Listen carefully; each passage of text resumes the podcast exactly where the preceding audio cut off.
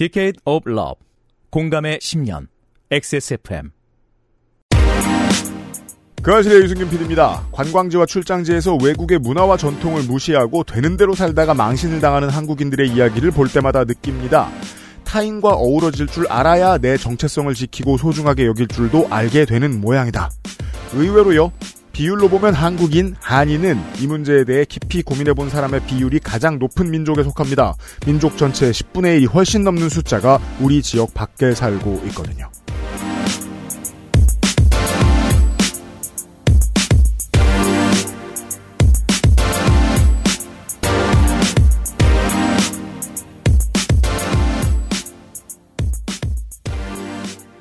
미리 말씀드리죠. 토요일 내일 이 시간에는 본방이 있기는 있습니다. 업데이트는 되는데 엄청나게 긴 걸 다운로드 받으시게 될 겁니다. 그동안 이어져 왔던 파업 릴레이 인터뷰 몰아듣기 에피소드가 528회 토요일 순서에 준비되어 있고요. 지금은 528회 금요일 순서입니다. 저는 윤세민 에디터와 함께 있습니다. 네, 안녕하십니까. 윤세민입니다. 네. 아, 이 전에 어제 방송이죠. 네. 어제 방송이 녹음되는 동안, 음. 오늘 방송도 그랬지만, 음. 밖에 있었어요. 밖에 있어가지고 난 인생 처음 하는 경험을 했죠. 뭐요? 옆에 영화의 감독님이 앉아 계시는데, 음. 그 옆에서 몰래 그 영화를 보고 있었어요. 아, 그렇죠. 에디터는 녹음 받으면서 영화 보고 있었어요. 네. 재밌죠? 네, 어, 엄청 재밌어요. 예. 그, 오늘 방송에서 유피님이 무례하게도 감독을 앉혀놓고 계속 그 영화 보지 말라는 말을 반복해서 하시는데, 어, 그렇죠. 제가 그런 놈입니다. 예, 실제로는 어, 이 방송을 다 들으시고 보셔도 아니면 이 방송을 들으시고 보시는 편이 훨씬 더 재미있고 하지만 바쁜 분들은 안 보셔도 되도록 제가 정말 많이 떠들어 놨습니다. 지금부터 또 떠들게요. 그리고 네. 가벼워요. 이게 주제 의식을 보면 무거울 것 같은데 쉬워요. 네, 실제로는 가볍고 이런 입장이라든가 위치의 설정을 굉장히 아슬아슬하게 고급스럽게 잘 했어요. 맞습니다. 두 개의 영화를 지금부터 안 보셔도 되도록 다 설명하겠습니다. 2019년 영화 헤로니모라는 다큐멘터리 영화가 있습니다. 줄거리. 20세기 초에 미 대륙의 플랜테이션 농장이 노예를 더 이상 쓸 수 없게 돼서 아시아에서 노동자를 수입해 옵니다. 엄청나게 싼 값으로 들여와서 사실상 강제 노동을 시킵니다. 그리고 조선 사람들도 그 중에 있었습니다. 애니깽 애니깽 그쪽 말로는 그 헤네켄 헤네켄 이라고 하는 가시가 막 나 있는 우리나라에 소설도 있고 영화도 있죠, 그게 아마? 예, 아주 불명예스러운 이름의 영화가 있죠. 애니깽이라는. 어, 캘리포니아에서 오렌지 농장에 간 사람도 있었고요. 안중근 의사. 그죠? 멕시코에 간 사람들도 있었습니다. 에네켄 수학을 많이 했죠. 네. 그 중에는 1930년대에 제쿠바 한족단을 만들어서 임시정부에 독립자금을 모금해 보낸 일을 한 후에 독립운동가로 추서된 임천택 같은 인물이 있었습니다.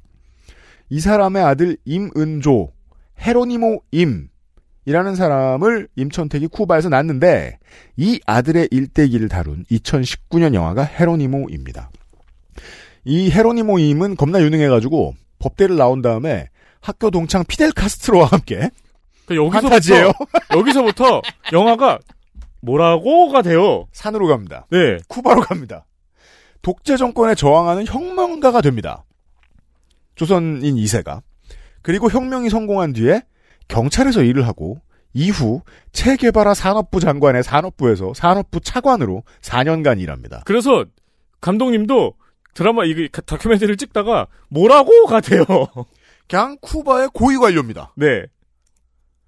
열심히 공산혁명의 영웅 일을 하고 살다가 은퇴하고 쿠바의 특징이죠. 어, 탐관오리가 별로 없습니다.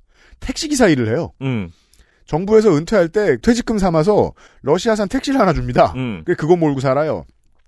그러다가 95년에 김영삼 정부에서 광복 50주년 세계 한민족 축전이라는 걸 하는데 이때 초청을 받아서 한국에 옵니다. 그때 깜짝 놀랍니다. 어, 나는 쿠바 공산당 혁명가일 뿐만 아니라 한인이기도 하구나라는 자각을 합니다. 네. 그래서 말년에 한글 학교를 만들고 온 쿠바 전역을 차 한 대로 돌아다니면서 한인회 설립 추진을 하다가 돌아가십니다. 이 사람과 이 사람의 후손들의 일대기를 다룬 영화입니다. 재미없겠죠? 두 번째 영화. 아니 재밌어요. 근데 반전이 많아요. 네. 다큐멘터리 주제에. 초선이라는 2022년 영화도 마찬가지입니다. 미국은 총선이라는 단어를 쓸 일이 없죠. 국회의원을 대선에 주로 다 뽑고 음. 남은 3분의 1 정도를 중간 선거에 뽑으니까 조 바이든이 당선된 20년 대선 날 우리는 성갑이랑 세민이랑 저랑 모여가지고 국감방송 녹음하고 있었어요. 음, 맞아요. 그때 하원 의원 선거에 총 미국 전역에 다섯 명의 한인이 출마합니다.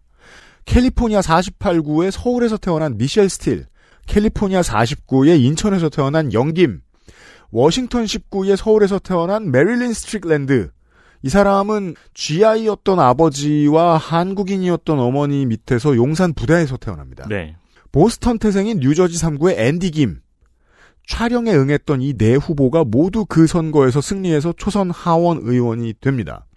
하지만 영화에서 분량을 가장 많이 차지하는 사실상의 주인공은 다섯 명 중에 혼자 낙선한 개척교회 한국인 목사 부부가 애리조나에서 낳은 아들 데이빗 김입니다. 이 사람은 코리아타운이 있는 그 지역구에 출마합니다. 음. LA, LA에서. 상대였던 오선 의원 지미 고메즈의 15분의 1의 선거 자금을 썼는데 본선에서 겨우 6% 차이로 지면서 선전합니다. 어, 누군가는 그 캠프에 있는 사람들이나 지지자들은 이 사람을 일컬어 LA의 알렉산드리아 오카시아 코르테즈 AOC다 이렇게 표현하기도 했습니다. 실제로 어, 민주당 치고도 상당히 왼쪽에 있는 정치 성향을 가진 인물이고요. 그리고 그동안 척지고 연락도 잘 안 했던 부모와 이 선거 때 다시 만나서 화해를 합니다. 전혀 영화를 찍을 때 감독이 예상을 못했다가 이런 일이 일어납니다. 음. 영화를 찍으면서 이 다섯 명의 인생 이야기와 출마 이야기를 다룬 다큐멘터리입니다. 선거 운동하는 이야기, 인생 이야기, 정치 얘기하고 자기 정체성 이야기입니다. 네. 어, 초선 같은 경우도 굉장히 인상이 깊었어요. 이거 일단 그리고 미셸 박스틸 의원 같은 경우에는 음. 기사만 보면 괴물 같은 사람. 트럼피 중에 트럼피, 네. 괴물 황색 트럼피. 같은 사람 같잖아요. 네. 근데 이 초선을 보면은 오히려 조금 친근하게 다가오고 어느 정도 이해되는 부분도 있고 그냥 우리가 아는 미국 이민 1세대, 1.5세대 그 사람이에요. 네. 그 뭐 저 옷가게에서 오랫동안 일했잖아요. 잠도 못 자고 음, 음. 엄마랑 저 언니 먹여 살리느라고 그냥 그러던 사람이에요. 그리고 감독이 그 위치 설정을 중립적으로 굉장히 고급스럽게 잘 잡았어요. 맞아요. 네. 어, 이 영화의 가장 큰 강점은 편집입니다. 잠시 후에 제가 이 두 영화를 만든 사람에게 다시 한번 저 물어볼 건데요. 아, 이두 영화를 제작한 디아스포라 필름 뭐 회사 이름만 있지 사실 직원도 없고 아무도 없을 겁니다. 말 그대로 진짜 디아스포라. 네, 디아스포라 한 사람입니다. 저전 디아스포라입니다. 디아스포라 필름의 대표인 전후석 감독과 이 두 영화에 대한 이야기 그리고 어, 뭐 어떻게 살았길래 이런 두 영화를 만들게 되었는가를 물어볼 건데 아 생각보다 재밌습니다. 아, 무엇보다도 초선 같은 경우에는 제목이 기가 막혀요. 제가 잠시 후에도 전후석 감독을 놀리는데 전 되게 유치하다고 생각했거든요. 영화를 다 보고 우와 기가 막힌 네. 제목이다. 제목이 진짜 영화를 다 보고 나면은 마지막에 딱 초슨 딱 뜰때 네. 약간 아, 뻐근해요. 너다섯 가지 정도의 의미를 담고 있는 단어. 네. 초선. 잠시 후에 감독과의 인터뷰. 다음 주 국감 기록실 전 마지막 방송입니다. 만나보시죠. 그것은 알기 싫다는 액세스몰 하이파이 섹션, 고전의 재발견, 평산 네이처 진경옥, 대한민국 1호 반값 생리대, 29데이즈, hand wash와 all-in-one 수업도 역시 빅그린에서 도와주고 있습니다. XSFM입니다. 아직도 생리대 유목민? 어떤 생리대를 써야 할지 불안하신가요? 100% 유기농, 발암물질 유해 성분 불검출. 어떠한 피부에도 자극 없이 안전하게. 무화학 수압 가공. 100% 국내 생산. 믿을 수 있는 생리대. 소중한 사람들, 소중한 당신에겐 29 데이즈 유기농 real cotton ultra slim. 당신은 휴식이 필요합니다. 주방에서, 출근길에서, 잠들기 전 침대에서까지. 소리와 나, 둘만의 휴식. 엑세스몰 하이파이 섹션. 네, 진경호 팀장입니다. 저희 엄마요? 진짜 경자 옥자요. 충성 경장 진경옥 세상의 모든 경옥을 위해 120시간 진하게 다렸습니다.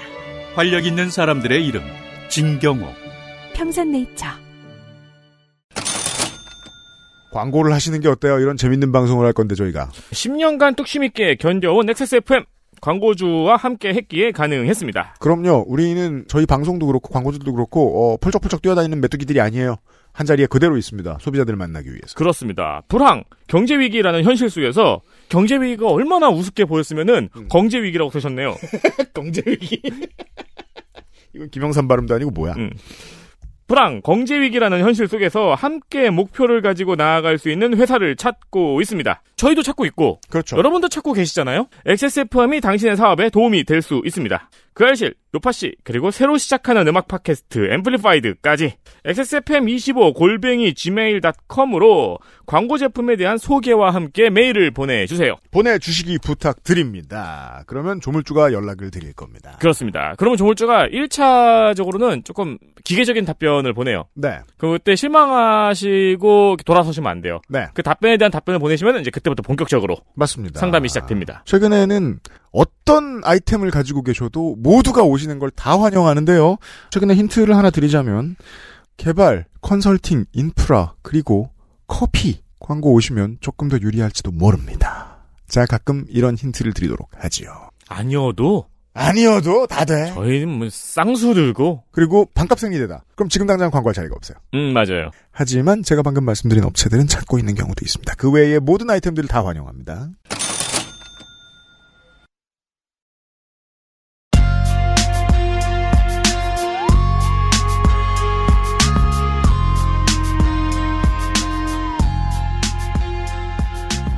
저 뵙겠습니다. 반갑습니다. 초청해주셔서 감사합니다. 뭐라고 불러드리는 게 더 편하십니까? 전우석 감독님 아니면 변호사님? 그냥 어, 아이씨? 뭐, 예. 후- 후성님 어떨까요? 그죠. PC통신체죠. 두 개의 영화를 지금까지 내셨어요. 네, 2019년인가요? 헤로니모가? 네 맞습니다. 아, 헤로니모에서 감독님의 자기소개가 잠깐 나오긴 하는데 그걸 좀 길게 해주실 수 있을까요?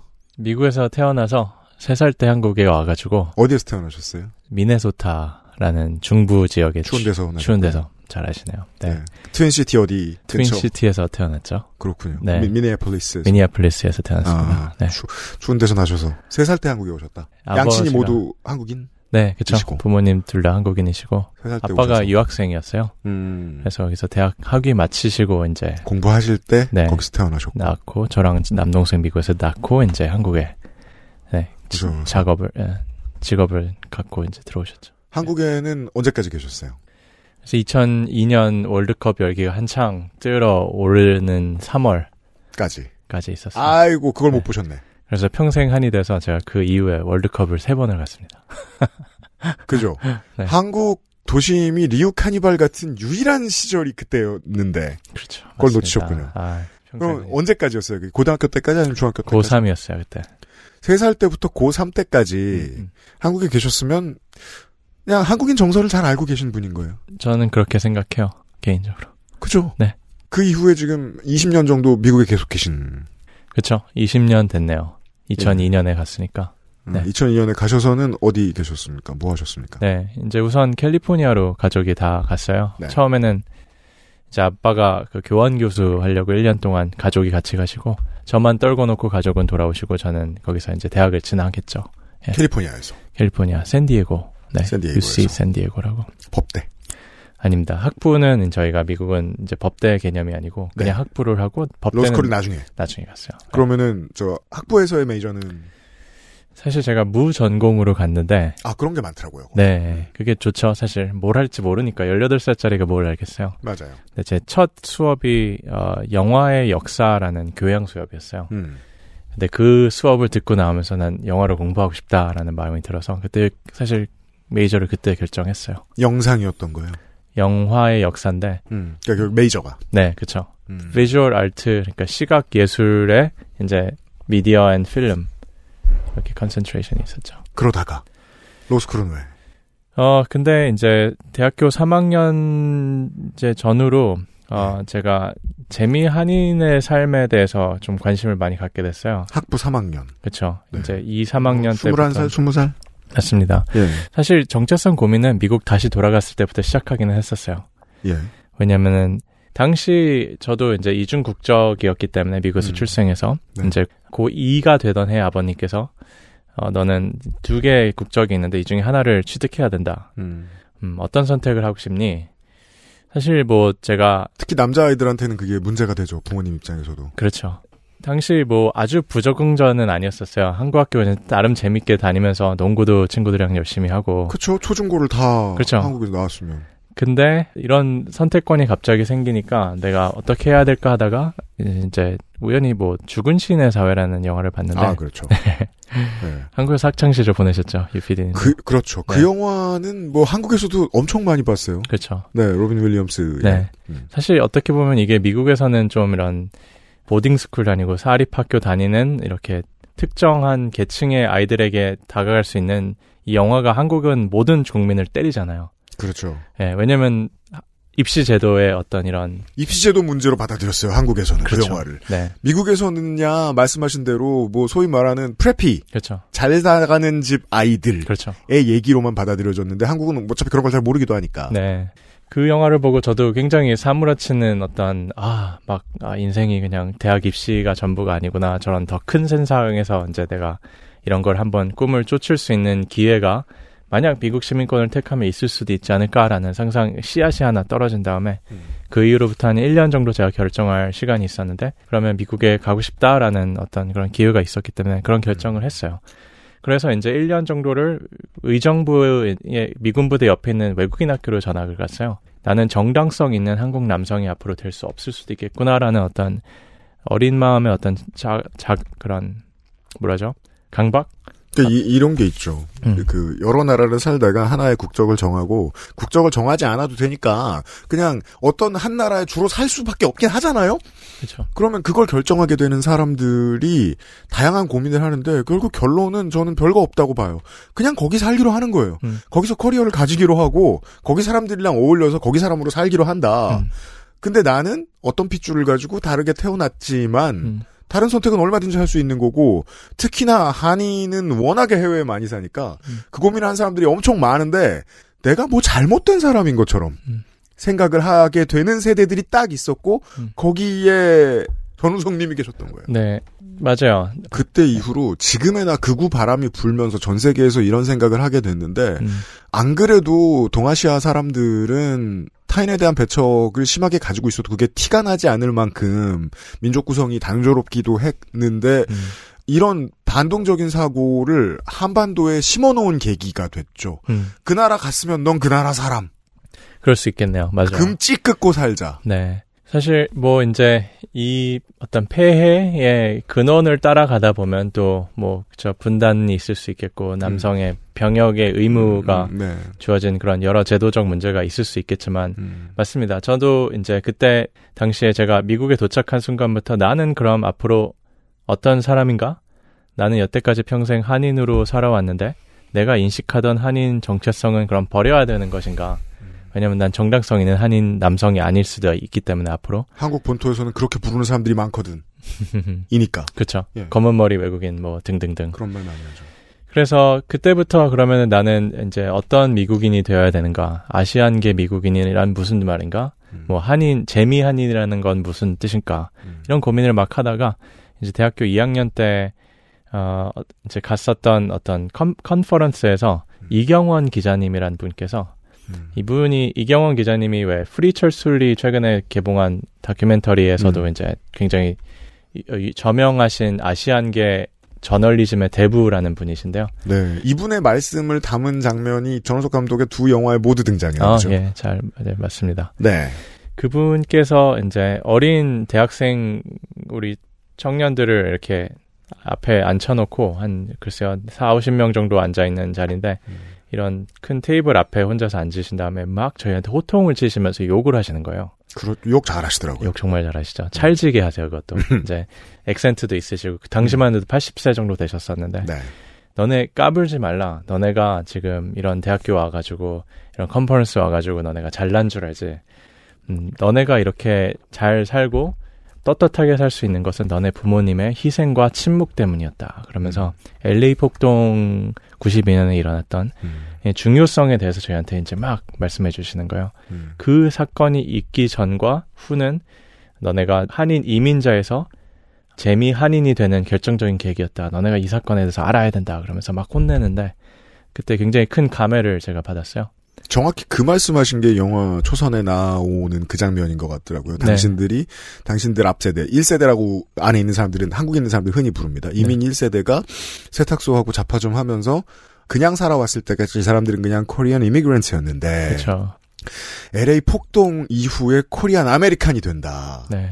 라고 말할 때, 음, 핏대 이만큼 세우시고, 그, 그 말씀인 거죠. 네, 정확히 그 말씀입니다. 사실 조금 더 이걸 확장해서 말하면은 저는 이제 나중에 이제 재외동포 혹은 디아스포라라는 화두까지 저희가 대화를 이어갈 것 같긴 하지만 네. 한반도 밖에서 살아가는 모든 어, 한인 디아스포라 집단들은 이민자에서 현지인이 될 수밖에 없었던 역사적 혹은 개인적 경험이 있는 거 있습니다. 그렇죠? 재미 한인들에게는 그 역사적 공통적 기억이 LA 폭동이었고 네. 제가 조선족 친구한테 똑같은 질문을 했어요. 너네는 네. 어떤 역사적 사건이 너네를 어, 그 조선 이민자에서 네.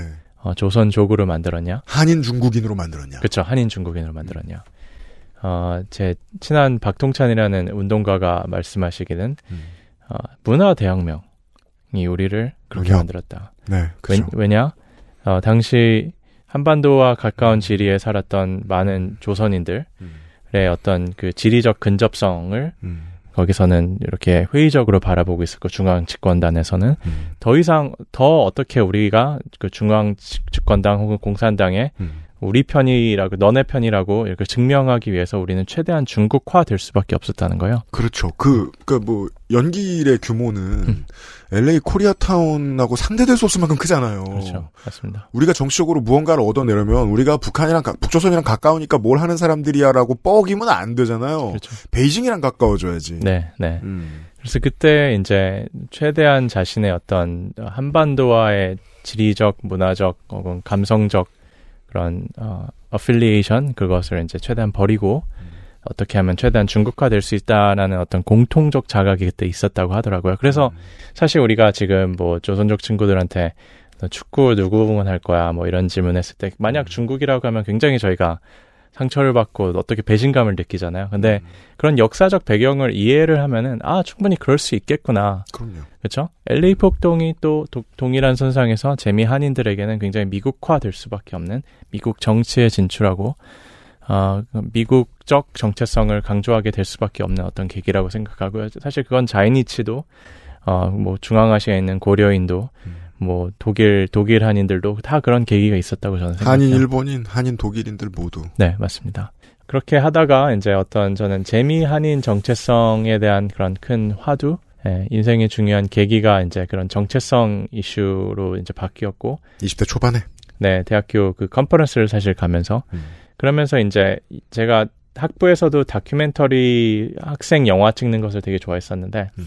그때부터 그냥 굉장히 나이브한 어, 청년의 그냥 그 어, 패기로 난 앞으로 그냥 카메라 뒤에서 활동하는 사람이 아니고 카메라 앞에서 그냥 법을 제정하면서 실질적으로 교민이나 이런 사람들을 도와주는 역할을 하고 싶다는 굉장히 나이브한 생각으로 로스쿨을 가기로 진학을 했어요. 음. 결심을 했어요. 네. 그렇다면 그거는 이제 보통 그 한인 여기서도 이것도 1세대죠.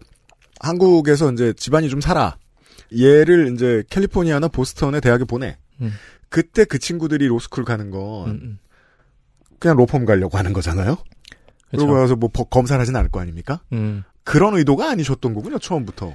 물론 뭐 거기 그 의도에서 제가 그들과 차별화하는 그런 뭐 제가 우월감이나 뭐 도덕적 그런 건 전혀 없긴 하지만 사실 그랬었어요. 제 많은 친구들은 먹고 어떤- 살자고 로퍼, 로스쿨 그렇죠. 가는데. 보통 그렇게 하죠. 예. 아, 그러니까 저는 좀 괴짜였죠. 그리고 뭐, 뭐 다른 방편으로는 물론 뭐 교수의 자식이긴 하지만 그런 당장의 먹거리에 제가 어떤 그 우선순위로 정하지 않고 그것보다 어떤 제 공동체나 음. 혹은 당시에 제가 아, 이거는 또 저만의 변천사가 있긴 하지만 저는 당시 북한 이슈를 북한 인권을 통해서 처음 입문을 했거든요. 음.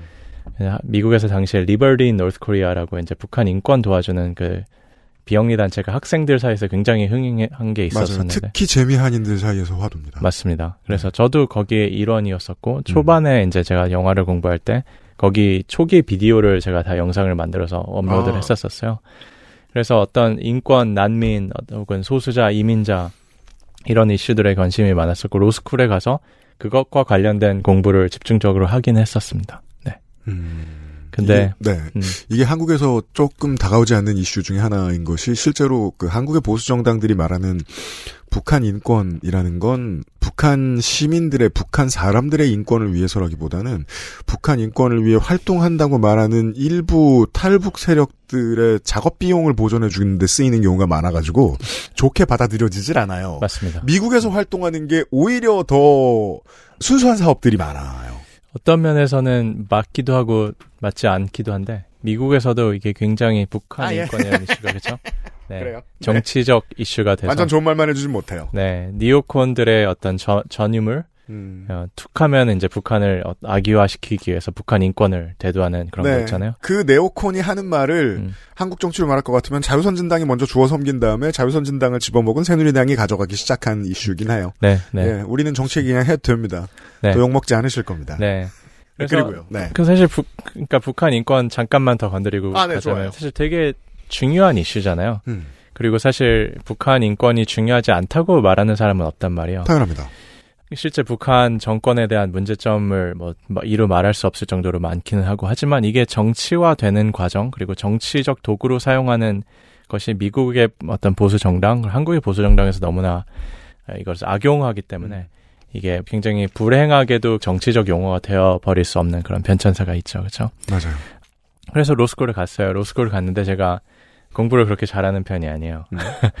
어, 보통 이제 미국 로스쿨은 네. 굉장히 그 school ranking이 중요해요. 아, 예. 네, 한국 대학 같이 어떻게 맞아요. 보면은 음. 그래서 top 15 혹은 한 상위 25 로스쿨이 아니면은 음. 실질적으로 뭐 뉴욕이나 대형 로펌이나 이런 데 진학하기가 어려워요. 음. 사실 시라큐스라는 법대 뭐 유- 우연하게 조 바이든이 졸업한 그렇죠. 학교긴 한데 음. 는 좋은 이렇게 로스쿨은 아니었어요. 두- 시라큐스 동문분들께서 듣고 좀 이렇게 화내시면 안 되는데 음. 그래서 이제 어떤 job의 기회가 제가 당장이 없었어요. 음. 그래서 뉴욕에 우선 내려와 가지고 여기서부터 이제 job을 찾자 음. 하다가 그때 코트라 한국 정부기관 코트라가 네. 뉴욕 지부에 그때 애플 삼성이 막 이렇게 싸우던 때인데 특허로 음. IP 데스크 지재권 데스크를 이제 세계 전역에 설립하던 과정인데 음. 제가 그때 지원할 때랑 타이밍 딱 맞아서 저를 뽑아주시더라고요. 음. 그래서 거기에서 이제 변호사 생활을 4년 동안 하게 되었습니다. 코트라 소속으로. 코트라 소속으로. 그러면 로스쿨을 나온 다음에 법률과 관련돼서 법률가로서 얻은 첫 직장이 우리나라 공공기관이었어요? 어떻게 하다 보니까 그렇게 됐어요. 물론 여기저기서 인턴을 이제 뉴욕에서 조금씩 하긴 했는데 그땐 이미 국적이 미국이었죠. 그렇죠. 네. 아. 18살 이후로는 미국 시민권밖에 없었죠. 네. 음. 그 TO가 있기는 있죠. 코트라 같은 곳에. 그쪽에 정착한 그쪽 국적자. 네, 현지 직원이라 그러죠. 고 한인. 네, 그렇죠. 예. 아. 네. 그래서 뭐 거기서 얼마나 일하셨습니까? 4년 동안 일했어요. 4년. 네. 음. 당연히 이제 제가 로스쿨을 가면서 내가 이제 한국 정부 기관에서 중소기업들을 지원하고 음. 지재권을 자문하는 역할을 할 줄은 상상도 못 했는데 네. 또 인생이 그렇게 흘러가더라고요. 그리고 음. 어 그때 미래 창조 경제 막 이런 이제 미창과부 할 때. 네 네. 그때 한국에서 미국에 진출하라고 실리콘밸리랑 그리고 뉴욕에 진출하려는 한인 창업자들 지원금이 엄청났었거든요. 막 음. 팁스 뭐 해가지고. 네. 그래서 그때 막 수백 명의 이제 한인 창업가들이 뉴욕 문을 두드릴 텐데 음. 그때 이제 IP 데스크와 어떤 그 사업적 그 전략이 잘 맞아서 제가 또그 부서를 또 담당을 하면서 음. 스타트업 관련해서 굉장히 재밌게 일을 했었던 기억이 있어요. 지금 관두신 거잖아요. 2017년에 그만뒀죠. 이제 6년 됐네요, 벌써. 음. 네. 딱 박근혜 정권 때. 그렇죠. 그때 맞아요. 그때 굉장히 혼란스러운 시기였죠. 한국에는 이제 최순실 사건, 음. 미국에서는 트럼프 당선이었기 그렇죠. 때문에 모든 것의 시작 같은 때였어요. 지금 돌이켜 보니까. 어, 그렇죠. 왜냐면은 저는 오바마 대통령이 대통령으로 8년에 있을 때 미국에서 어, 인종 차별에 대한 문제, 그리고 어떤 사회 안정화 문제는 어느 정도 해결이 됐다고 생각을 했는데 그렇죠. 오바마 대통령이 정의하는 미국인과 음. 트럼프가 정의하는 미국인이 정말 180도 다르잖아요. 그냥 가만히 있는다고 민주주의가 진보하지 않는구나 이런 자각을 많이 하던 그런 때였었습니다. 이렇게 쉽게 망가질 수 있는 건지 몰랐죠. 그렇죠. 그때는. 네. 음. 근데 이제 뭐 이런 사회적으로 일어나는 것과는 또 별개로 저는 또 개인적인 마음의 심정의 변화가 이- 여러 개 있었기 때문에 저는 코트라에서 변호사로 일하면서도 이제 어떤 정체성이라는 화두를 늘 갖고 있었어요. 음. 왜냐면은 그 결정적인 계기는 사실 제가 재미 한인으로서의 정체성을 깨닫는 뭐 LA 폭동이나 학생 활동을 떠나서 음. 대학교를 졸업하고 연변에 6개월 동안 산 적이 있었거든요. 아, 중국 연변. 예. 이제 당 지금은 폐교를 했는데 연변 과학기술대학교 네. 에서 이제 6개월 동안 그 홍보실에서 홍보 직원으로 일을 했었어요. 네. 여기는 뭐 이 연역을 잘 아시는 분들이 있으신지 모르겠으나 음. 1992년 재미 한인이셨죠. 김진경 총장님께서 음. 우리 조선족 후손들이 교육을 제대로 받지 못한다. 이들에게 정당한 좋은 교육을 제공하고 싶다고 해서 중국 내에 설립된 최초의 외국인 대학교예요. 음. 그래서 거기서 이제 가르치시는 대부분들은 세계 전역에서 몰리신 어 사실 선교적 목적을 갖고 있는 전문가 음. 교수님들. 저도 이 학교를 굉장히 흥미롭게 생각했었었고 다른 나라에서 온 한인들도 많았습니까? 굉장히 많았어요. 뭐 이야. 캐나다, 뭐 호주, 뭐 독일, 이거 우리나라에서는 모르는 얘기예요. 네 예. 어마어마한 곳이요. 예. 그리고 외국인들도 굉장히 많았었고요. 음. 그래서 연변 과기대에서 있으면서 이제 조선족들에 대해서 처음 그때 알게 됐었죠. 음. 2007년 말에. 야, 그 기분 묘했겠어요. 연길 공항에서 내리면 음, 한글이 쫙 보이잖아요. 그렇죠, 맞아요. 대한민국에서는 볼 수 없는 글씨체의 한글이 쫙쫙쫙쫙 보이잖아요. 그들은 조선어라고 말하겠죠. 예. 네. 중국 아니었어? 기분이 더 묘하셨겠어요. 미국에 있다 중국으로 갔더니 그런 분위기를 본다는 게. 음, 정확히 맞습니다. 왜냐면 저는 당시에 한국 밖에 가장 큰 한인타운이 LA 코리아타운인 줄 알았는데 인 줄 알았는데. 연변에 내리니까 연변 자치주가 제가 위키피디아에서 찾아보니까 대한민국 면적의 절반이더라고요. 네. 근데 거기는 법적으로 음. 한자와 조선어가 병행돼서 표기돼야 돼요. 그렇죠. 그러니까 대한민국 절반 면적의 또 다른 나라가 음. 중국에 그렇게 위치해 있는 거예요. 그렇죠. 당시- 사실상 음. 어떤 제국에 소속되어 있는 나라죠. 그렇죠. 한인들이 만든. 맞습니다. 예. 당시에 그래서 지금은 이제 물론 많은 제중동포들 조선족 분들이 한국에 거주하시지만 당시만 해도 그런 분위기 아주 많지는 않았었어요. 음. 당시만 해도 100만 명 이상이 연변에 거주하실 텐데 음. 어디나 가도 이제 조선 말이 들리고 뭐 그렇죠. 조선 음식을 먹고 조선 문화를 즐기시고 그러니까 이제 아 여기도 또 다른 한인 디아스포라가 있구나. 근데 음. 제가 사귄 여러 조선족 친구 중에 하나가 저한테 사과배라는 과일을 소개해 주면서 사과배. 음. 음. 혹시 후석이 형 사과배라는 어, 과일을 아십니까? 잘 모르는데 아 이거는 사과와 배를 혼합해서 만든 혼합 과일인데 음. 우리 조선족은 전통적으로 우리 스스로를 사과배라고 표현했습니다. 음. 그래서 왜 그러니까 우리는 완벽한 사과도 완벽한 배도 아니기 때문에 음. 우리 완벽한 조선인도 완벽한 중국인도 아니기 때문에 그 말을 들었을 때 제가 처음으로 아 이런 이중 삼중 정체성 고민은 나 혹은 미국에서 자란 재미교포뿐만 아니고 필연적으로 한반도 밖에서 태어나서 살아가는 모든 한인들이 평생 씨름할 수밖에 없는 문제구나. 다 겪겠구나. 그쵸? 네. 자신이 원하던 원하지 않던 음.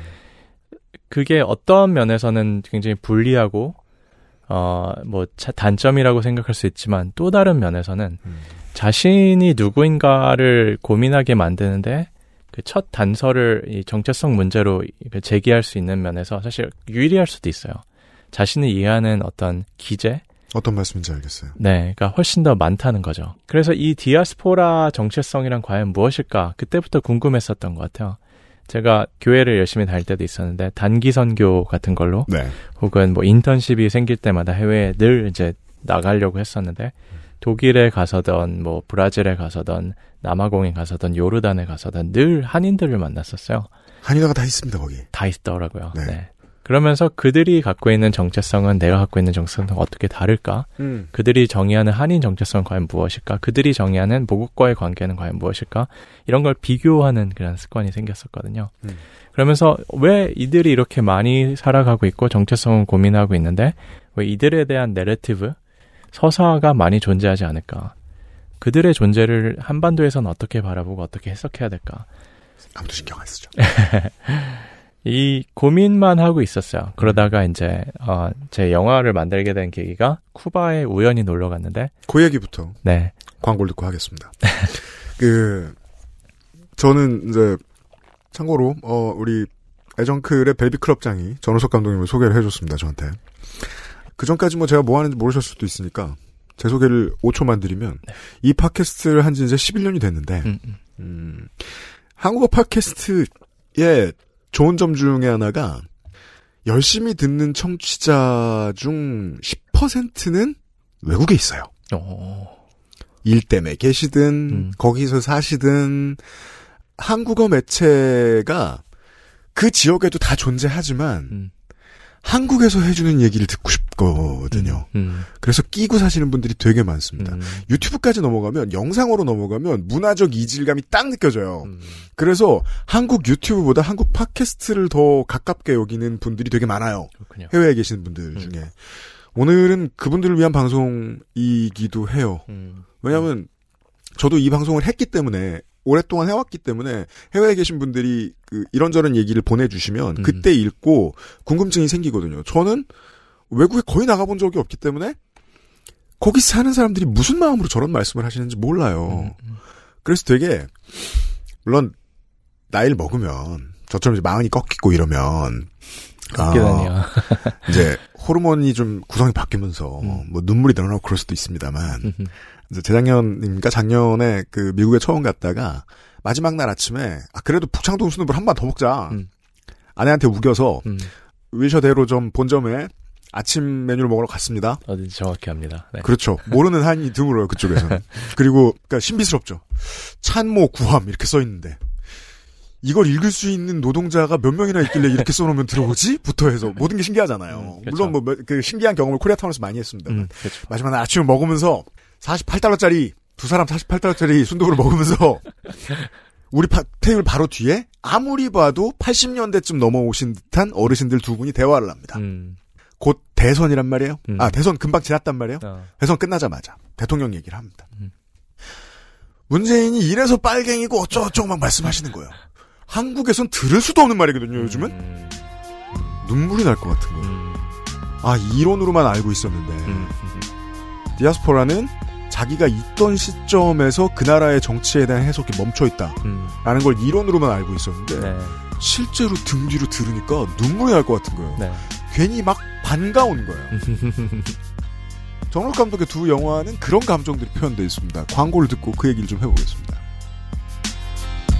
XSFM입니다.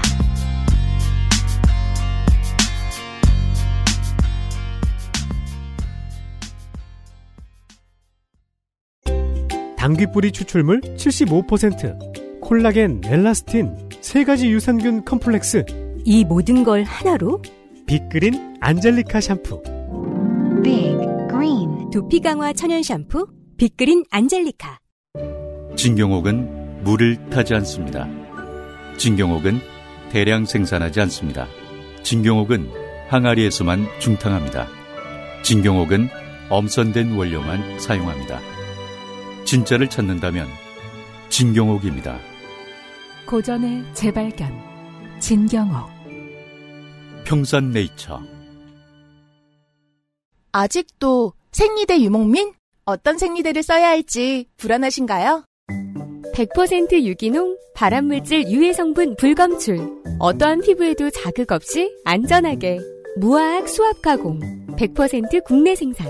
믿을 수 있는 생리대. 소중한 사람들, 소중한 당신에겐 29days 유기농 real cotton ultra slim 29days. 휘발성 유기 화합물 테스트 그리고 독일의 derma 테스트를 완료했습니다. 친환경 식물성 섬유도 인증을 받았고요. 네. 100% 국내 생산의 생리대입니다. 타사 대비 품질 대비 너무나도 저렴하고 합리적인 가격이고요. 음. 이 합리적인 가격은 이 가격을 목표치로 회사를 설립하고 맞습니다. 이 가격을 유지하는 게 이 회사의 철학입니다. 네. 중형, 대형, overnight, dream fit, 입는 생리대까지 라인업이 넓어진 거는 이 회사의 역량이고요. 그리고 유기농 코튼 계속 쓰고 있습니다. 그렇습니다. 유기농 코튼까지 다양한 라인업이 나와 있습니다. 당신의 섬세한 선택 29days가 기다리고 있습니다. 29days 액세스몰에 언제나 있습니다.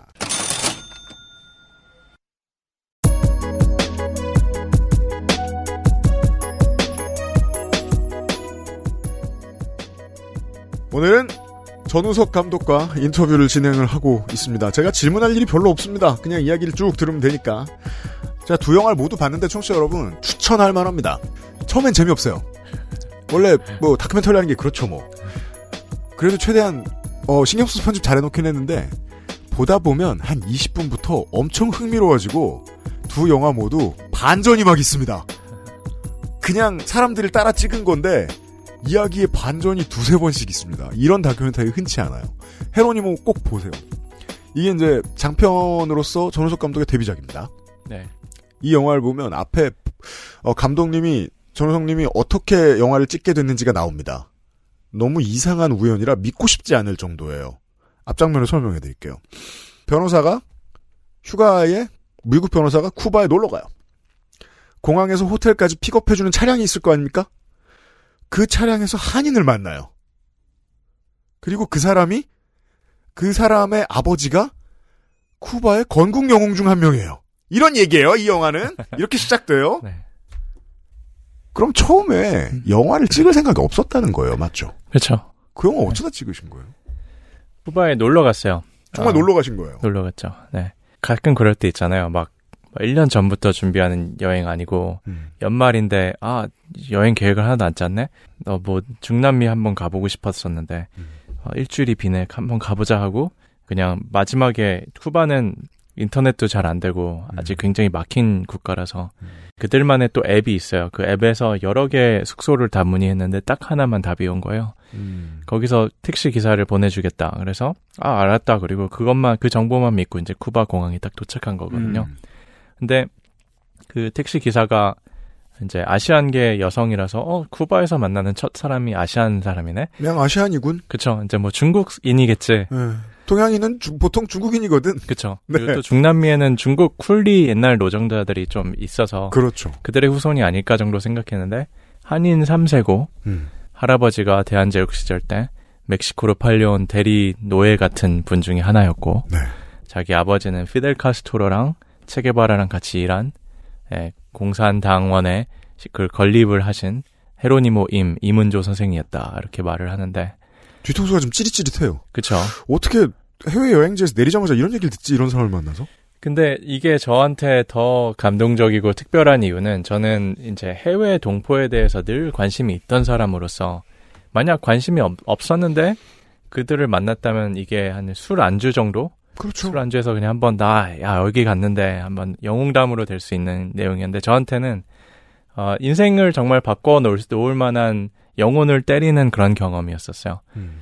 특히 이제 헤로니모 선생에 대해서 알, 알면 알게 될수록 제가 늘 이제 찾고 싶었었던 어떤 이상향이 있거든요. 음. 그것은 이중 정체성 디아스포라로서 그러니까 모국의 정서와 역사 의식과 또 현지의 정서 의식이 그걸 모두 자신의 것으로 만들었을 것을 초월 초월한 어떤 롤 모델을 늘 찾고 있었는데 음. 이런 분들이 많이 흔치 않아요. 그럼요. 아직 아, 아까 말씀하셨듯이 한국을 떠나온 그 정서에 속박되어 있다든지 음. 아니면 너무나 지나치게 현지화돼서 한국을 거의 모르고 미국인으로 자신을 인식하는 사람들이 대부분인데 음. 헤로니모 임 같은 경우는 음, 둘 다 그걸 내면화해서 그것을 초월한 어떤 경이로운 레벨에 계신 분 같은 거예요. 반씩 섞여 그렇죠. 있어요. 네. 아니 쿠바에서 그렇게까지 성공한 혁명가이자 정치가 네. 인데 은퇴를 하고 난 다음에 갑자기 하- 코리안으로서의 정체성을 파악하고 깨달아서 네. 말년까지 계속 한인회를 만들겠다고 돌아다닙니다. 그렇죠. 쿠바 전역에 그런 사람 구하기 힘들 거예요. 쿠바 전역에 있는 후손들을 자신이 앞장서서 뭐 900명 이상을 찾아다녔다고 하죠. 우리 한인회를 결속하자, 만들자. 우리 조 선조들의 희생을 기억하는 기념비를 세우자. 우리 미국에 있는 재미 한인 선교사님을 초청해서 한글 학교를 만들고 한글을 다시 배우자. 좀 정말로 드라마틱한 삶을 사신 분을 제가 우연히 만나게 된 거죠. 그분의. 그러면 그 영화에 보면은 어 이문조 선생 헤로니모 임입니다. 이문조 선생의 배우자십니까? 뭐 큰따님이십니까?를 할머님을 만나잖아요. 그게 이제 여행 중 일정이었던 거죠. 일주일 놀러 갔을 때. 그렇죠. 보통 쿠바에 가면 재즈를 듣고 음. 예, 뭐 춤을 추고 뭐 서핑을 하고 그냥 이런 거 하러 가잖아요. 그래서 뭐 보통 계획도 크게 안 세우고 간다고들 하더라고요. 네. 그 중에 일정을 내서 어르신을 뵙고 난 다음에 영화에 이런 대사가 나오죠. 고인께서 보여주셨던 한국과 뿌리와 문화와 정체성에 대한 업적들을 세상에 알리기 위해서 제가 도와드릴게요. 라고 감독님이 얘기합니다. 음. 그럼 그때 결심한 거예요. 영화를 만들기로. 당신은 뭐 한 10분짜리 유튜브 찍으러 다시 와야겠다 뭐 이런 생각 정도 했죠. 네. 음, 그러니까 이 스토리를 어떻게 하면 잘 알릴 수 있을까 를 고심을 했지만 제가 그러니까 이거를 3년 동안 영화를 만들겠다 이런 생각은 단 한 번도 한 적이 아, 없어요. 그렇게 됐네요. 3년간 영화를 만들었네요. 네. 일이 왜 이렇게 커졌어요? 어, 이제 제가 영상을 전공하겠지만 그거는 사실 10년 전 일이었고요. 음, 그리고 이제 그 로스쿨을 가기로 시작한 순간부터는 제가 뭐 진정한 뭐 영화인으로서 삶을 살겠다 이런 생각은 한 적은 없어요. 그렇겠죠. 학생 프로젝트 몇 개 해봤지 제가 어떤 이런 장편 영화를 만들 수 있는 캐파가 제가 전혀 없었었거든요. 음, 그래서 이제 헛발질 굉장히 많이 하고 또 사실 정말 엄청난 스토리를 정말 별로인 작품으로 만들어내기 싫은 욕심 있잖아요. 아, 이 작품의 경우에는 특히 그게 이해가 되는 게 음.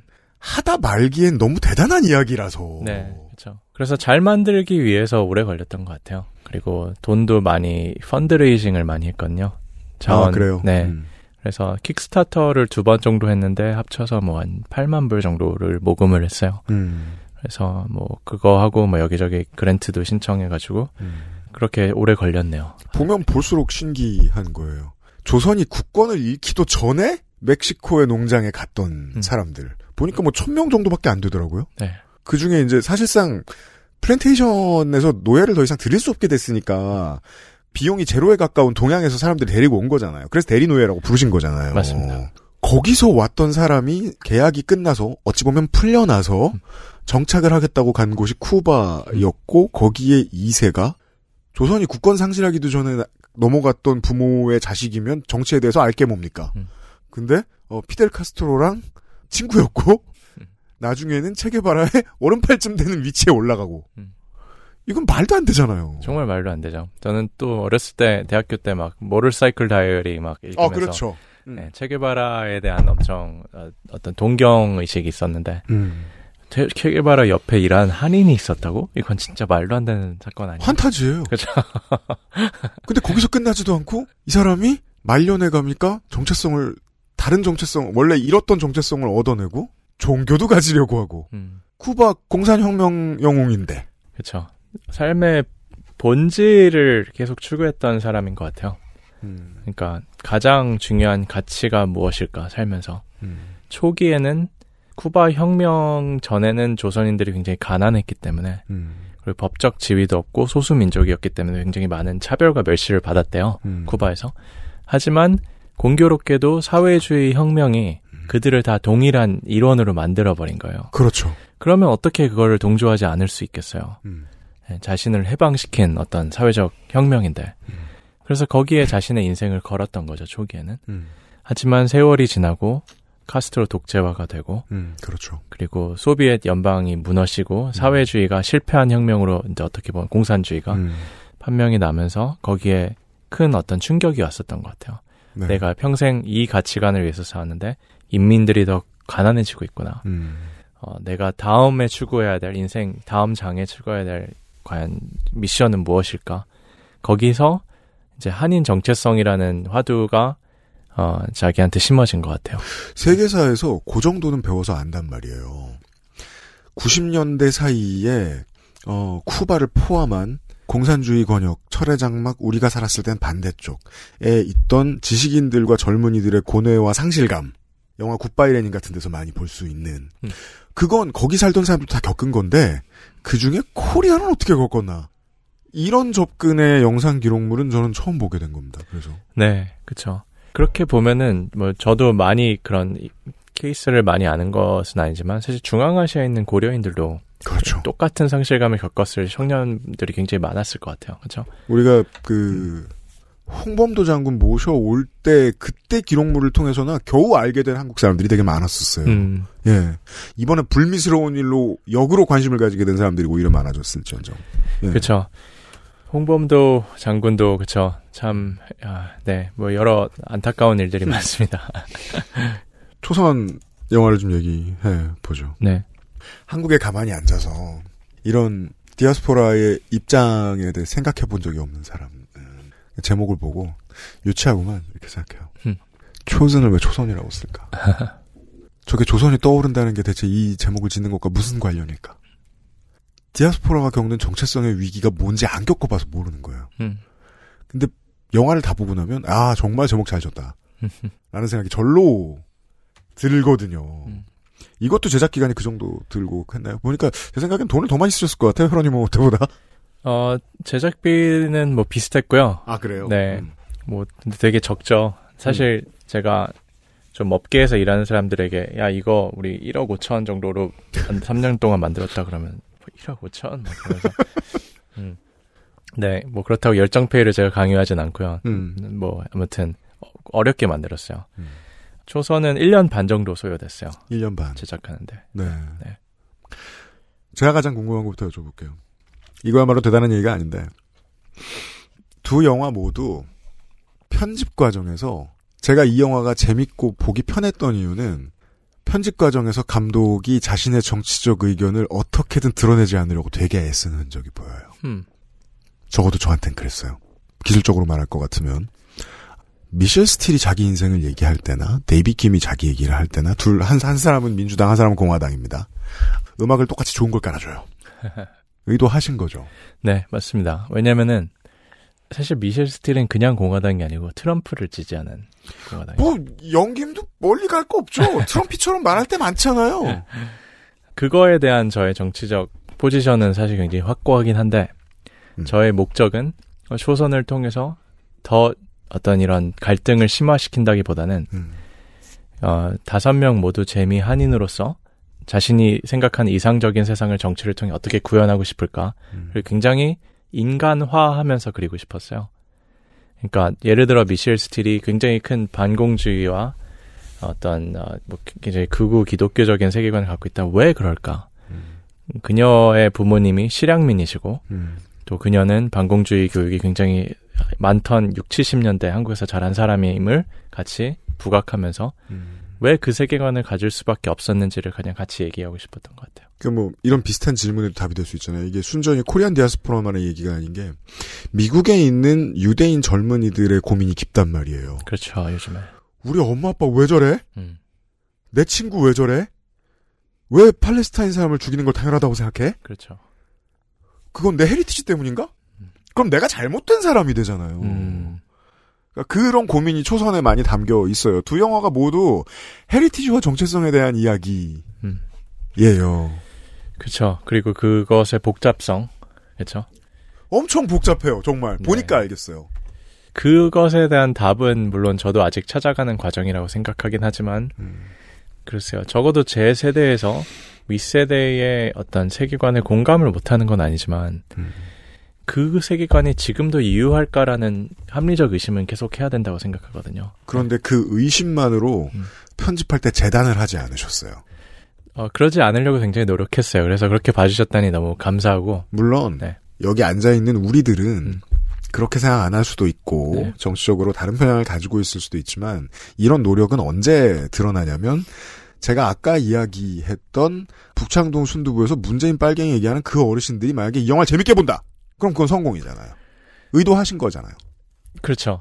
그, 저, 그분들의 눈에는 데이빗 킴이라는 굉장히 어, 진보적인 후보가 아, 인간적으로 보여줄 수 있다면은 성공한 케이스라고 생각했죠. 원래부터 이 아까도 저 방송 들어가기 전에 제가 말씀드렸습니다만 인터뷰 들어가기 전에 이 다섯 명의 후보들 가운데서 그때 총선 그 총선이란 말 없죠 여기는 그때 대선에서 당선되지 않은 유일한 사람이 데이빗 김 변호사예요. 네.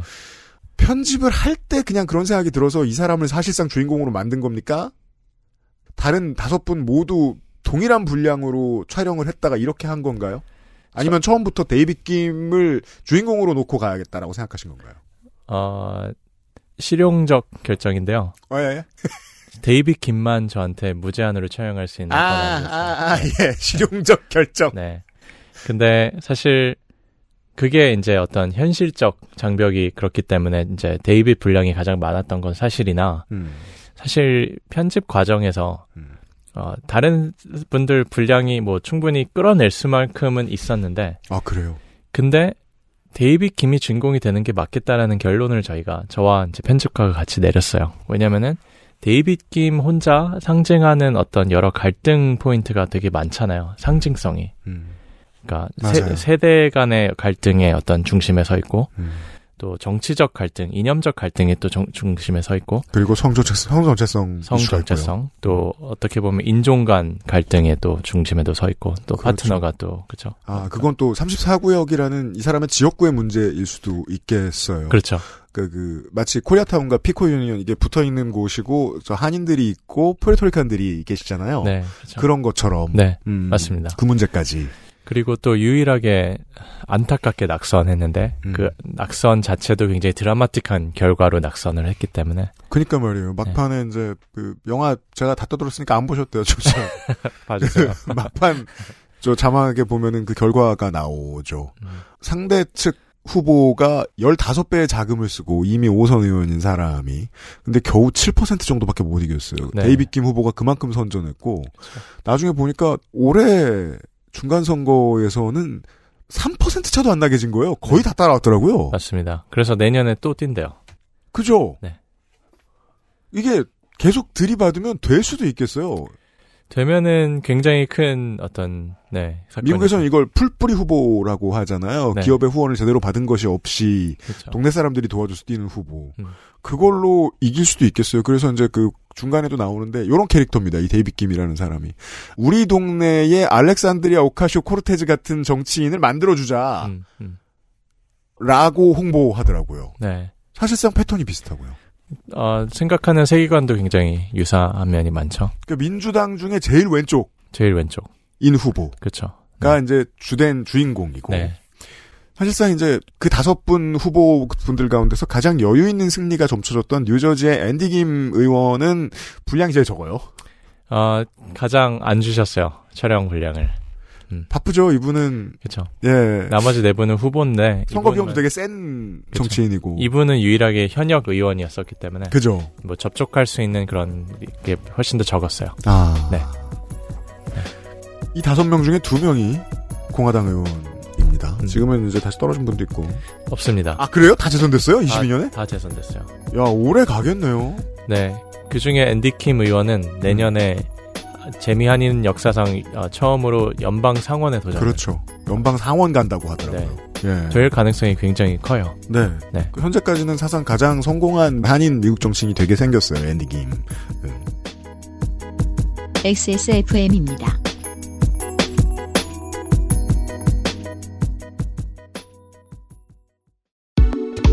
다양한 브랜드, 다양한 라인업, 소리가 궁금한 사람들에게 엑세스몰 하이파이 섹션.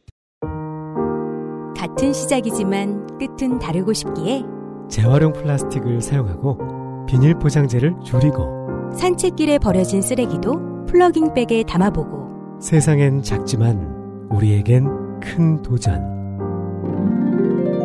Big Green 함께 걸어요. 자연주의 천연 샴푸 빅그린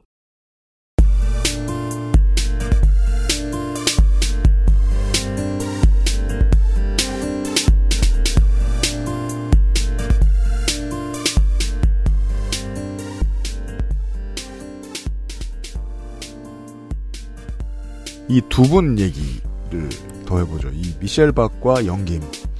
저희가 다른 방송에서 이미 이 얘기 한 적이 있었는데, 아니, 한국이랑 그건 똑같습니다. 공천권 걱정이 되면, 당수의 눈치를 볼 수밖에 없습니다. 그래서, 메시지가 점점 트럼프처럼 변화하죠. 이 두 명의 공화당 의원들이, 한인 의원들이. 직접 만나보셨을 때는 어땠어요? 인생 얘기도 많이 들으셨잖아요. 직접 만나봤을 땐 굉장히 매력적이세요. 그리고 굉장히 친절하시고 또 아 왜 이분이 정치하시는지 알겠다. 음. 그리고 실제 만나보면은 어, 정치적 레토릭과는 조금 다른 부분이 분명히 있는 것 같기도 합니다. 네. 근데 두 분을 같은 선상에서 놓고 이야기하는 것도 조심스러운 부분이 있는데, 아, 예. 네. 음. 이제 혹자가 말하기는 영김 의원이 그래도 더 이제 중립적이시고 음. 더 어떤 어떤 common sense 상식적인 부분이 많으시고 음. 미셸 스틸박이 조금 더 이제 극우의 목소리에 그렇죠. 반영되는 그런 부분이 많아서 사실 음, 뭐, 제가 제작자로서, 음. 이제, 여기 출연진들의 후보님 혹은 의원님들에게 이제, 예를 들어서 구체적으로 말하는 부분에 조심성을 쭉 늘 느끼기는 해요. 그냥 뭐 인간적인 인상. 네. 네. 어, 친절하시고 매력적이시고요. 어, 어느 정도 외교적이시고, 음. 네. 음. 그렇습니다. 아, 네, 뭐 그렇죠. 정치인이 뭐 처음 만난 사람한테 이미지가 깔끔하지 않으면 어떡합니까? 그렇죠. 예. 네. 마가의 반대 이놈 이렇게 뭐 화를 내면 안 되잖아요. 이제 트럼프의 이슈는 정말 아 저희가 보수적인 가치관을 가질 수 있죠. 음. 그리고 보수적 가치관 내에서도 또 의미 있고 가치 있는 게 분명히 있긴 하지만 음. 트럼프를 지지한다는 건 전 완전히 다른 이슈라고 보거든요. 네. 아, 하지만 지금 트럼프 때문에 미국이 너무나 병들, 병들고 있어요, 계속. 저는 2020년 이 선거 다섯 분을 따라다니면서 4년 뒤에 데이비 김이 다시 도전하고 트럼프가 다시 재선에 도전할 거라를 한 번 상상도 해본 적이 없어요. 근데 실제로 현재 또 이스라엘 팔레스타인 분쟁으로 바이든의 인기가 점점 더 추락하는 것 같은 느낌이 많이 떨어졌습니다. 지지율이. 그렇기 때문에 이제 미국 대중이 또 어떤 대안을 찾는데 사실 공화당에서는 트럼프 외에는 대안을 찾을 수가 없잖아요, 현재. 현재까지는 다 안 풀리고 있어요. 그렇죠. 음. 그럼 정말 바이든 트럼프로 정말 다시 가나? 음. 그럼 가서 정말로 트럼프가 이길 수도 있, 나 그렇죠. 근데 지금 어 연방 범죄 어떤 네 그런 게 지금 91개나 현재 감옥 갈 수 있는 이유 이유들이 있는데 형량이 그렇죠. 아, 네. 그러, 그래서 뭐 아무튼 아 기소 건수. 기소 기소 네, 건수. 네, 네. 네. 음.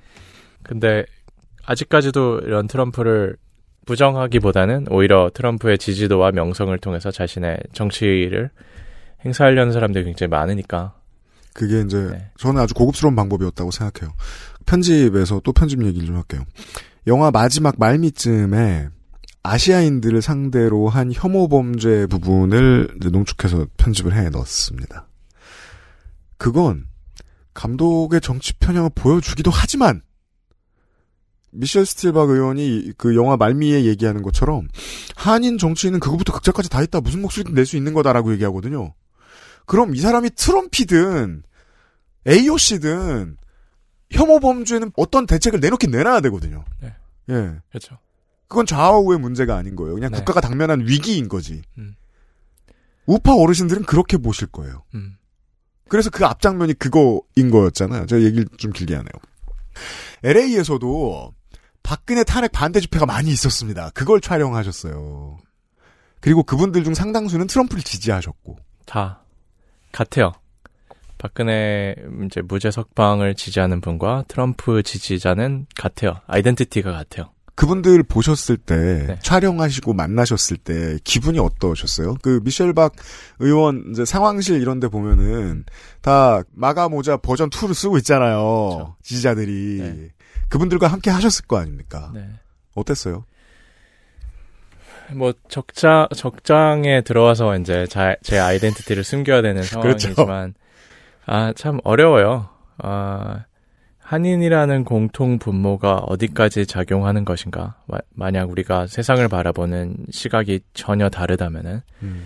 과연 둘 중에 선행하는 것은 무엇인가? 이념인가? 아니면 한 핏줄인가? 음. 이제 이런 질문들을 하게 되죠, 점점. 하지만 여기서 저는 정답은 보편적 가치를 따르는 게 맞다고 생각하거든요. 네.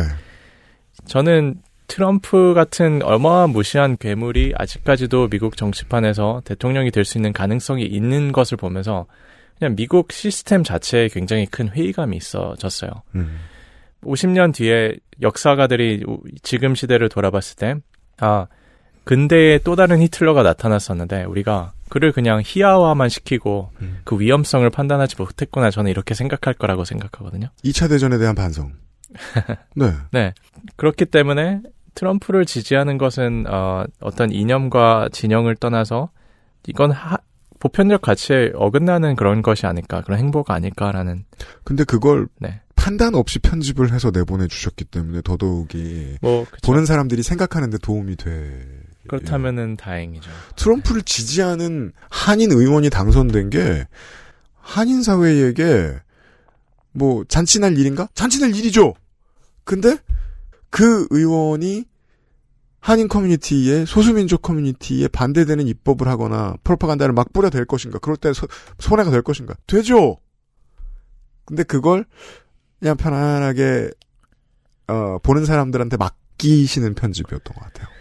네, 그 그쵸. 그 모순 그 자기 모순을 만약 바라볼 수 바라보고 그것을 캐치할 수 있는 관객에게 맡기는 것이 맞다고 생각했죠.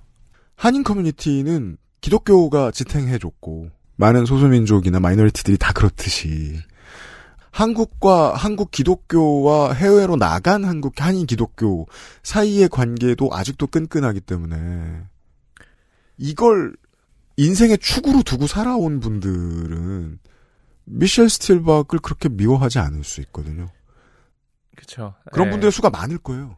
굉장히 많을 거예요. 그리고 어, 미셸 스틸 박 님께서 음. 자기 힘으로 혹은 주위의 도움으로 어, 일으켜낸 업적은 사실 굉장히 어, 훌륭하고 그 박수 받을 만한 부분들이 다, 당연히 있어요. 그 인생 스토리도 영화에 다 나옵니다. 그렇죠. 네. 그럼에도 불구하고 이제 초선을 통해서 또 제가 질문하고 싶었던 것은 이건 조금 거창하긴 하지만 그 음. 번외긴 하지만 기독교의 본질이에요. 사실 그것도 건드리고 계세요. 네. 아, 과연 우리가 그들이 믿는 어, 기독교 신앙은 어떻게 정의되어야 되는가? 음. 음, 과, 과연 그들이 마, 믿는다고 하는 기독교는 과연 무엇인가? 약간 음. 이런 질문들도 그냥 곁으로 하고 싶었었어요. 그게 저는 이제 헤로니모에서 나, 내놓으신 질문과 반대의 이대 구상, 그러니까 그 그림이 똑같은 질문이 나왔다고 해야 될까요? 음, 그 공산주의 혁명이 성공한 나라 사람들에게 공산주의란 무엇인가를 그 말년에 개심하신 기독교를 처음 만나신 분을 통해서 질문을 하시잖아요. 네. 그 동일한 게 미국 사회의 소수 인종을 통해서 똑같이 초선에서 질문이 되는 거예요. 음. 철석같이 믿고 살았는데 그럼 이건 뭐야? 음, 우리를 어떻게 구성하고 있는 거지? 이 요소가? 크리스티애니티가? 음. 그 질문을 하신 것 같았어요. 기독교가 어, 현재 미국과 한국에서 구현되는 방식에 대한 회의감을 저는 표출하고 싶었는데 음. 책이 있어요. 그 Jesus and John Wayne이라는 책이 있는데 음. 여기서 저자가 조사를 해보니까 어, 83%의 백인 복음주의자들이 네. 2016년과 2020년에 트럼프를 지지했어요. 83%. 83% 음. 백인 복음주의자. 근데 한국 기독교는 백인 복음주의자들에 의해서 전파됐거든요. 전도되었거든요. 음. 그래서 미국의 남부 서던 베프티스트의 어떤 신앙관이 대한민국 어떤 대형 교회를 중심으로 굉장히 성행하고 있어요. 굉장히 아이덴티컬한 모습이 많은 것 같아요. 그렇죠. 만약 83%의 기독교인들이 트럼프를 지지하는데 아무런 주저함이 없었다면은 음. 그건 과연 기독교의 본질이 어, 무엇이라고 증명하는 것인가? 약간 이런 거, 질문들. 당연히 저는 필요하다고 생각했어요. 한인 사회 내에서도. 음. 네. 그 질문을 함부로 하기 어렵죠. 미국 한인 사회는 아직. 한국에서도 그런 것 같아요. 그렇죠? 한국에서도 그렇고. 한국은 네. 대놓고 비관적이 하는데 음, 다만 정치와 종교와 커뮤니티 오프라인 세상에 너무 광범위하게 뻗어 있으니까 표를 받아야 되는 정치인들이 함부로 이 사람들의 뜻을 거스르지 못하죠. 그게 중도 정당이 오른쪽인 것 같아 보일 때의 주된 이유죠. 한국은. 음, 음, 음. 예. 음. 그죠. 거기까지 질문하고 계시다는 거는 지금 말씀을 들으니까 영화 봤던 기억이 떠오르네요. 그, 왜냐면 제가 사실상 주인공이라고 자꾸 말하는 게 데이빗 김 변호사, 낙선한 유일한 이 후보, 이 사람의 복잡한 아이덴티티를 억누르고 있는 많은 것들이 되게 뭐 보통 영화로 말하면은 빌런들이거든요. 그 중에는 뭐 트럼피즘도 있고 또한 한인 사회에 뿌리 내린 침례교의 전통도 있어요. 음, 개신교도 있어요. 음, 그죠? 그쵸. 그게 너무 완벽하게 구현돼 있어서 뭐랄까요 다큐멘터리 주제에 너무 인물의 역할들이 작가가 짜놓은 것처럼 되어 있어요. 데이빗 김의 아버지 개척교회 목사셨고 음. 생각보다 많은 수의 개척교회 한인 목사들이 그러하듯 영어 아직도 못하시고 엄청나게 보수적이고 많은 그 시절의 한국 아버지들이 그랬듯이 가정 내에서 매를 들었고 잘 큰 아들이 게이라는 사실을 죽어도 못 받아들이시죠. 음, 예. 그렇죠. 안타깝게도 그게 어, 어떤 주류 재미 한인 교회를 반영하는 현실이라고 생각하고요. 그걸 정말 열심히 편집해 놓으셨더라고요. 이분을 자연스럽게 보여드리기 위해서. 그렇죠. 거기에는 사실 많은 윤리적 딜레마가 있었어요. 왜냐면은 어, 저도 아버님을 만나 뵙고 또 그분의 사역을 존중을 하고 그분이 40년간 자신이 만들어 놓은 사역을 제가 감히 영화 하나로 폄하하는 시도로 보여지지 않게 하기 위해서 굉장히 관계 면에서 혹은 그, 편집 그, 면에서도 굉장히 존중하려고 했는데 이분의 인생 스토리를 되게 열심히 들으셨고 네. 그래서 초반부까지 들으면 되게 그 마음이 갑니다 그 부부한테 그렇죠. 아니 시골만 다니면서 개척하신 분들이거든요. 네, 그렇죠. 어려운 일 평생 해오신 분들이에요. 남의 어떤 구원을 위해서 그분들이 평생 헌신한 노고에 대해서는 아무런 저희가 감히 그런 의구심을 표출할 수가 없죠. 커뮤니티의 기틀을 닦아온 trailblazer들이에요. 맞습니다. 정확히. 그러니까 애리조나 갔다가 네. 워싱턴 갔다가 가셨다가 예 또 조직화가 필요한 곳에 교회라는 이름으로 조직을 만들어 놓고 가신 분들이잖아요. 그렇죠. 특히 또 그 미군들과 결혼했던 네. 전쟁 신부라고 우리가 일컫는 음. 네, 한인 여성분들을 위해서 기초 교회를 많이 하셨기 때문에 거기에 대한 또 다른 특별한 자신들만의 소명이 있으시고 그 부분은 너무 존중받고 존경받아야 될 부분이지만 이제 그쵸 그분들의 세계관과 이제 아들 음. 정치를 하고 싶은 인권 변호사인 아들의 어떤 행보가 충돌하는 지점 그렇죠. 어, 이 지점을 어떻게 존중하면서 표현할 수 있을까? 근데 그 부분에선 제가 조금 어, 아들의 목소리를 더 우선시하는 경향이 당연히 있었어요. 그거는 그분이 후보고. 그건 불가피한 선택이었다고 저는 생각하고 음. 사실 그 결정권은 제가 아닌 데이빗과 데이빗 형한테 음. 제가 결정권을 드렸었거든요. 네. 어, 근데 그분들은 자신들의 스토리가 있는 그대로 표출되기 원하더라고요.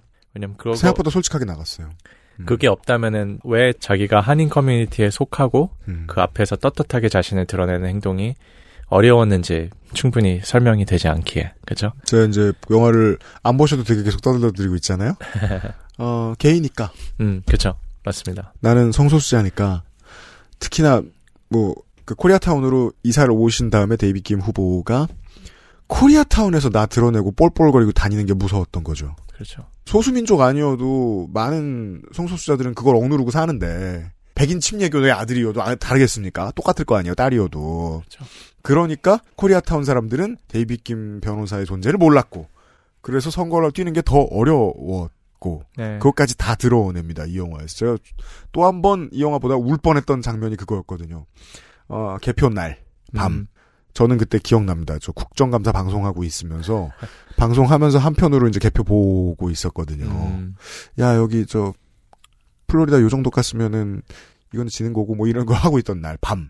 그때 국회의원들 다 뽑히니까 그날 밤에 지난 1년입니까 2년인가 동안 계속 아들에게 저주하는 문자 보내던 너 남자를 만나고 욕을 막 하던 아버지가 사실상 아들 응원하러 몰래 온 그 선거팀하고만 얘기하고 아들을 놀래주 놀래켜주러 온 음.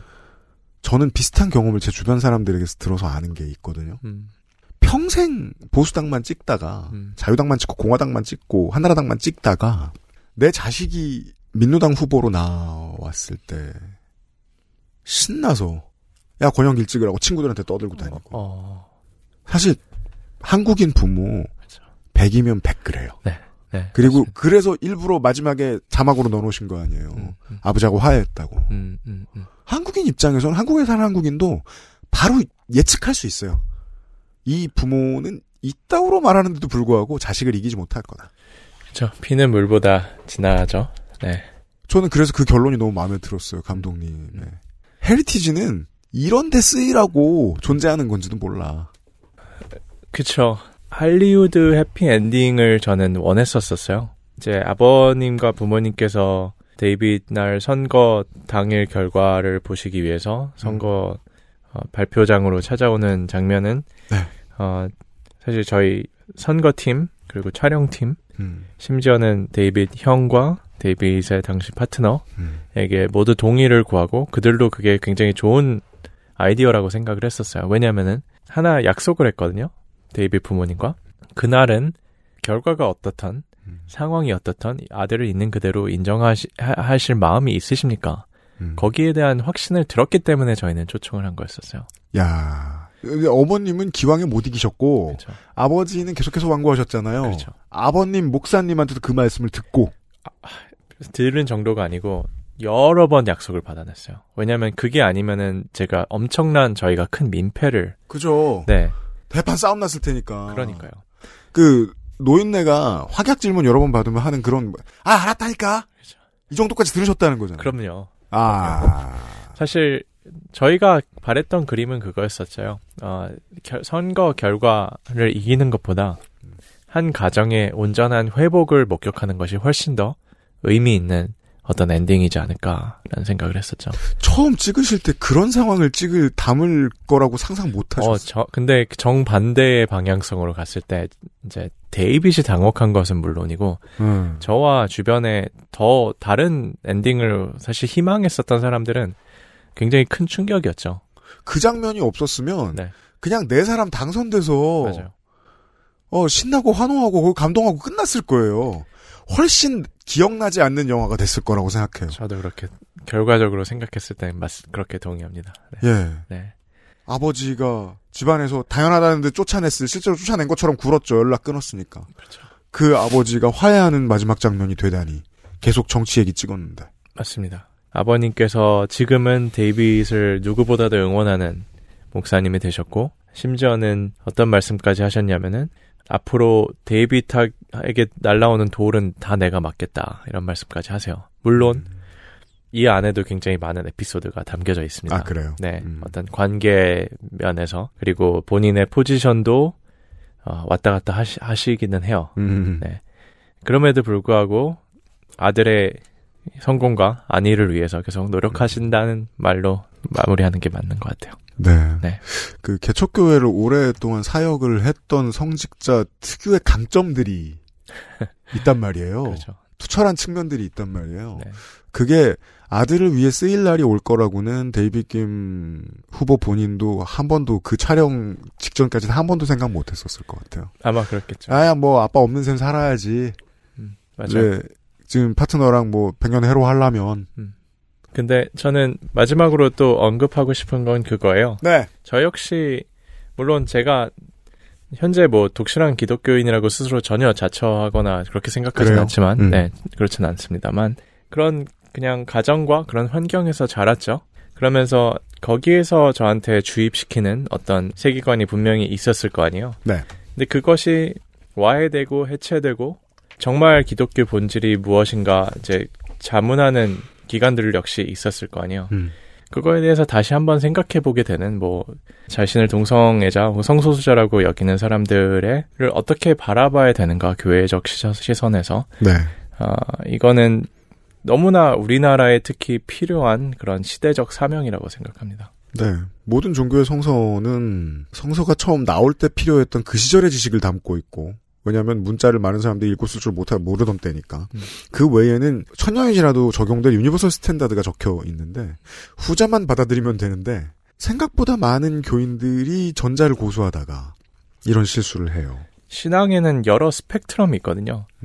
근데 미국 어떤 침례교회나 대한민국 내에서 주류적 기독교는 그 스펙트럼에서 단 한, 한간의 공간만을 차지한단 말이에요.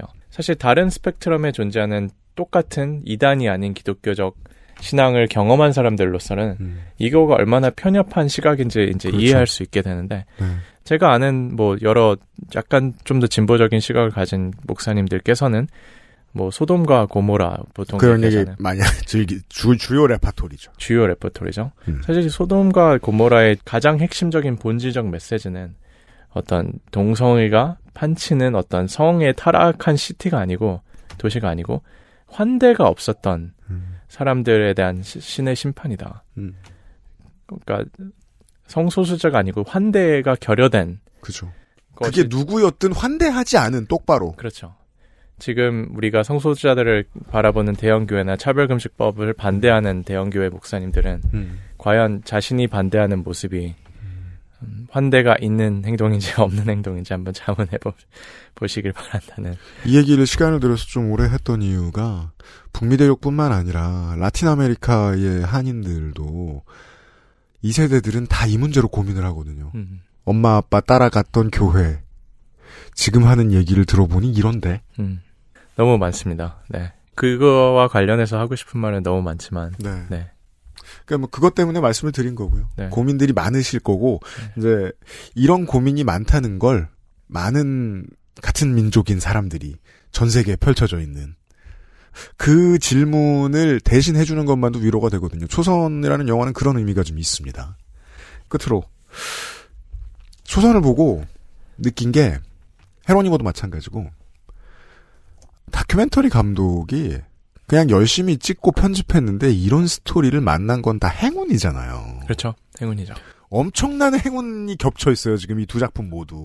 맞습니다. 이러면 돈 못 벌어도 좀 더 하고 싶습니다. 맞습니다. 다음 작품을 하시는 게 있죠. 생각만 하고 있는 것이 있어요. 알려주실 수 있나요? 알려드릴 수 있죠. 어, 왜냐하면 아무도 안 따라할 것 같아요. 어차피 지금. 그래요? 예, 예. 네. 윤모모 박사님이 계세요. 재미 한인이신데요. 네. 북한에 들어가서 평양 의대 소속으로 지난 13년간 장애 아이들을 치료하시는 분이 계세요. 남쪽 태생? 남쪽 태생. 오. 네. 미국 가서 시민권을 택하시고 이제 미국 파트너 배우자분이 계시고 네. 평양 의대 소속이에요. 근데 음. 유일하게 음. 외국인으로서 장애 아이들을 13년간 치료하시는 분이 계신데 음. 이분들이 북한에는 여태까지 장애 아이들을 이렇게 체계적으로 그리고 정성껏 치료하는 그런 사례들이 거의 없었기 때문에 이 윤모모 박사님 앞으로 오는 장애 가족들은 처음으로 아이의 어떤 컨디션에 대해서 이해를 할 수 있는 계기가 마련이 되잖아요. 아. 근데 그 안에서 엄청난 가족 간의 관계 회복을 목격하신다는 거예요. 아. 근데 그게 얼마나 축적이 오래됐겠어요. 몇 년간 이걸 계속 하셨으니까. 13년대. 네.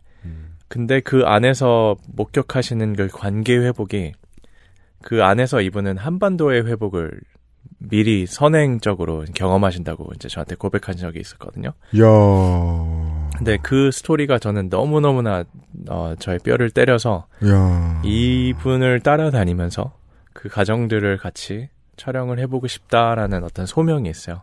음. 근데 이제 북에 들어가시는 게 코로나 이후로 조금 애가 있으시고 아, 그렇죠. 애를 먹이시고 저도 이제 미국 시민으로서 북한에 못 들어가요. 음. 그래서 어떤 국무성을 통해서 펄밋을 받고 그런 선행 이제 그러게요. 필요한데 그게 언젠가 해결이 돼서 음. 제가 거기서 그러니까 구상 중이라고 하시는군요. 네, 뭐 어떤 정치적인 이념적인 그런 스탠스를 취하는 그런 건 아니고요.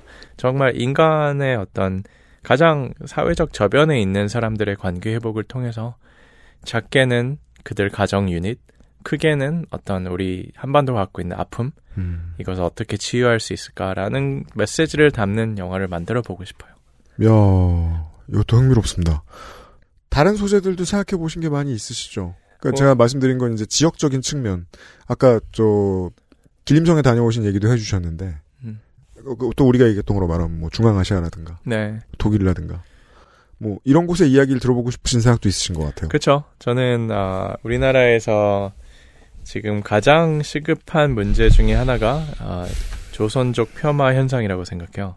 이게 해결되지는 않고 우리가 뭐 평, 평화 통일이니 이런 거는 다 진짜 정치적 가벼운 수사에 불과하고 바로 옆에 있는 조금 낯설은 이웃과 평화로운 공전이 불가능한 시대에 무슨 거대 통일 담론을 이야기하냐 생각하는데 음. 그러기 위해서는 어, 조선족 제중동포 친구들에 대한 더 심층적인 그런 다큐멘터리가 있으면 좋겠다라는 어떤 희망사항이 갖고 있고요.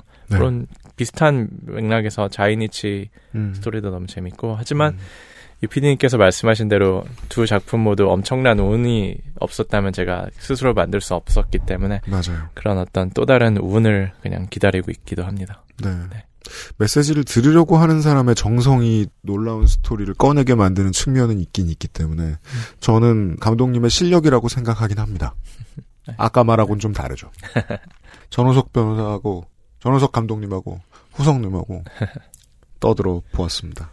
재밌어요, 전. 네, 네, 저도 너무 재밌습니다. 나중에 네. 다음 작품 나올 때 한 번 더 나와주세요.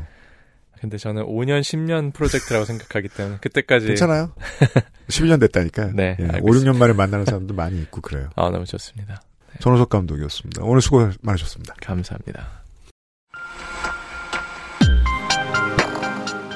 저도 물러갑니다. 내일 이 시간에는 재방송 하지만 많은 분들이 request 해주셨던 민영화를 막아줘 파업 릴레이 인터뷰 한꺼번에 몰아듣기로 찾아뵙도록 하겠습니다. 저는 하루라도 더 쉬겠습니다. 다음 주부터 화수목금토 화수목금토 화수목금토 이어지는 국정감사 기록실 23년판에서 인사드리겠습니다. 감사합니다. 아 헤로니모에서 음. 중간에 감독이 광장에서 이제 호객행위 하시는 분을 만나잖아요. 네. 근데 그분이 이제 손님과 친밀감을 돋구기 위해서 음. 우리 할아버지가 한국인이다. 그렇죠. 그래서 어 그러면 내가 가서 할아버지 인터뷰 좀 할 수 있겠냐 그래가지고 가잖아요. 음. 어 저는 그 장면도 되게 인상 깊었어요. 그렇게 우연한 일이 많은 다큐멘터리는 흔치 않습니다. 아니 그리고 그 할아버지가 앉아가지고 우통 벗고 약간 그 남미 특유의 목걸이 같은 거딱 음. 맞아요. 하시는데 근데 한국 할아버지야. 어난 에이시안 반말린 줄. 이 영화 안 보셔도 되잖아요. 제가 다 말씀드렸는데 하지만 보시면 짱 재밌습니다. 맞습니다. 내일 만나요. XSFM입니다. I D W K